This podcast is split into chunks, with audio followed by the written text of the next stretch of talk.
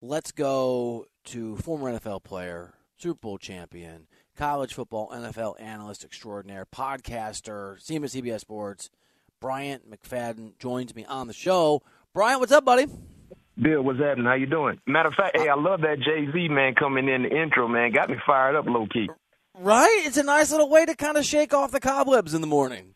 No question, I agree. So, um, let's just start here. What, um, what, what, what's your reaction? How do you feel about the college football playoff rankings that came out yesterday? I have no issue with it. I know a lot of people are complaining about Michigan being number two, um, because of the blowout win against Ohio State. Clearly, a huge win. They won by style points as well. But I don't think that win alone warranted them jumping Georgia, who's hold that, who's held the number one spot the entire year. Uh, Georgia has won ball games. They've done so convincingly, and I understand they had a close tight ball game a few weeks ago against Kentucky, but yet and still they didn't do anything to lose any leverage from having that number one spot. So I'm okay in seeing Michigan hold on to number two. That's deserving, but Georgia clearly is still the best team in college football. Bryant McFadden here on the show. Bryant, TCU has a challenge in K State, and, and, USC plays a Utah team that, that beat them earlier in the year. No, no guarantees that both those teams are going to win. They, they got to go and get it done. If one of those teams lose, the, the, the next team, according to the rankings in line, is Ohio State. They're 11 and 1. Now, they did get blown out in the end at home against Michigan versus an Alabama team at six that lost two games, but they're on the road by a total of four points if you had to pick between Ohio State or Alabama, you were on that committee for the next team in, where would you go? Yeah, I would go. I would go Ohio State as well. I mean, it's hard to get a two-loss team into the college football playoffs. I understand when you talk about name recognition and potential and upside. Alabama will always be in the top of that conversation, but they have two losses. They have two losses, and you look at the way they lost ball games. I mean, it, it, wasn't like they were nail biters to say the least. Tennessee, they're still scoring touchdowns on Alabama. You know what I mean? So for Ohio State to have one loss and you're telling me you would take a two-loss Alabama team over Ohio State, I don't think that would be fair. I think Ohio State would definitely be the next team up in regards to if USC or TCU uh, takes a nail this weekend. Brian, who's got a better chance to um, to get upset this weekend? TCU is K State more likely to win that game, or do you think Utah is more likely to upset the apple cart? Uh, Utah. Utah, man. And the thing about Utah, granted, they're dealing with some injuries. Cam Rising might not be at his best, but he's still a, a, quarterback that can do numbers. When you look at defensively, they might be without some of their key contributors in regards to pass rushers. They might not be 100% healthy, but they're not afraid of USC. You know, they've had success against USC. Uh, this is a team that has been coached properly year in and year out. So I think Utah would have a better chance in upsetting uh, uh, USC compared to K State and TC going against TCU. Max Duggan, man, he's one of the best quarterbacks in college football. No one is really talking about. His name should be sprinkled in every quarterback conversation regarding college football because he's been that good, and they've been winning consistently. And I understand because they're in the Big 12, they're not really getting the light put on them like some of the other programs and other prolific like conferences.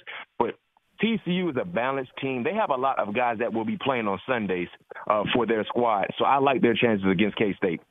Brian McFadden, uh, the, the Dodd father, Dennis Dodd, came on the show yesterday and said something that I thought was really interesting that, that hadn't occurred to me. So I want I want to run it by you. He thinks even if TCU loses to K State this weekend, that they should be in over Ohio State, Alabama, you know, the other teams. It's Ohio State. Does that track for you? It depends on how they lose. You know, is it a blowout win in favor of K State, or is it one possession ball game? You know what I mean? I get where Dennis is coming from, but in regards to the committee and just seeing how they value Big Twelve football, I don't think that would be a reality.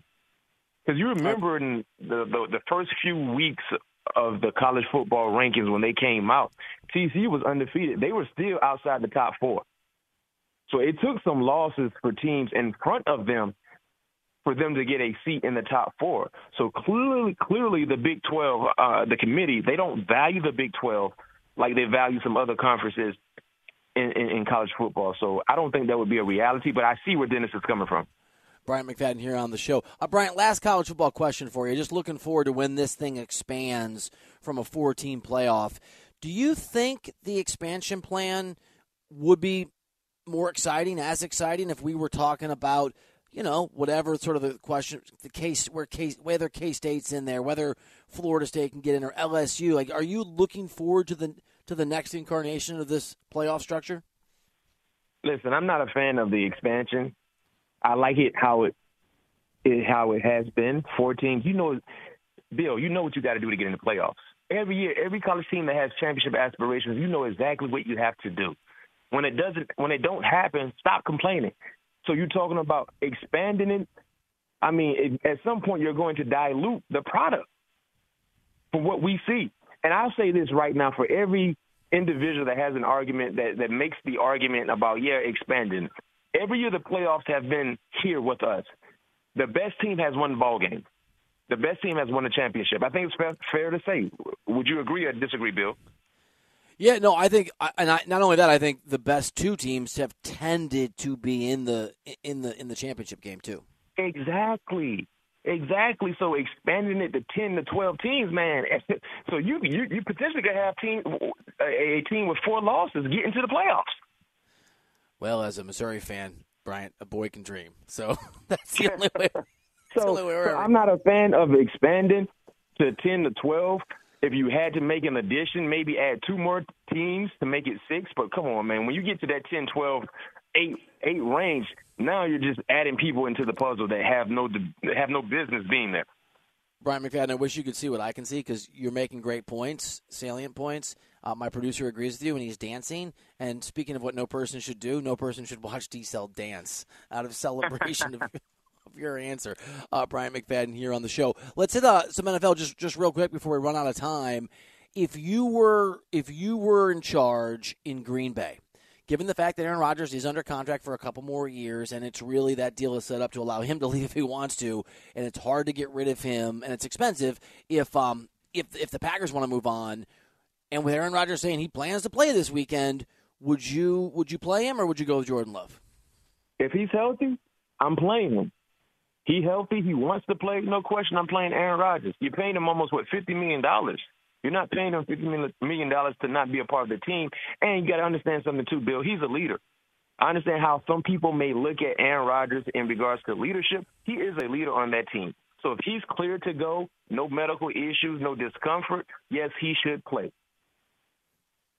Brian, I don't ask a lot of Detroit Lions questions on the show. It hasn't been a thing in the last few years, but they play so hard. They they really could have, uh, almost should have won that game against Buffalo this past weekend. They are, in terms of their record, flirting with respectability, and I think it is it year two for Dan Campbell, who you know all we re- sort of remembered, or I remember about about that guy when he became head coach was he wanted to rah, bite people's kneecaps off are we are we going to look back in a few years and be talking about a, a Lions team that for the first time in a long time actually matters? We should. We should, and the reason why I say that is because they're starting to turn things around this year. Granted, they're still losing all games, but they're competing. They're fighting for four quarters. Even last week against the Buffalo Bills, they were right there to win that fall, to win that ball game. They just got to learn how to win. That's the most important thing for the Detroit Lions. Number two, they have resources to continue to improve their team. Remember, the Rams, who was a, a bad team this year, that first round pick from the Rams goes to Detroit. So now if you're Detroit, you got you will have two highlight picks in the first round, along with money to play with as well. So yes, we should. And then the last thing I like to highlight in regards to why people should feel should be optimistic about Detroit and moving forward there's a change of the guard within the the NFC North right now. You know, we're seeing what's going on with the uh, the Green Bay Packers. We don't know exactly what their future will look like, especially as Aaron Rodgers gets older. The, uh, Minnesota is looking like they they could be there for quite some time, but of course, you know they have an older quarterback in Kirk Cousins, and Chicago is just being Chicago right now. So the window of opportunity within the division for Detroit is starting to really open up for them to kind of seize the day and make things interesting in their favor. that Chicago barb hurt because it was true. I'm a Bears fan. Brian, Brian, they are just being Chicago. Brian McFadden here on uh, here on the show. Brian, if you had to take a team to come out of the AFC, come the playoffs, and it's not the Chiefs, you, are not allowed to pick the Chiefs. Who are you going with?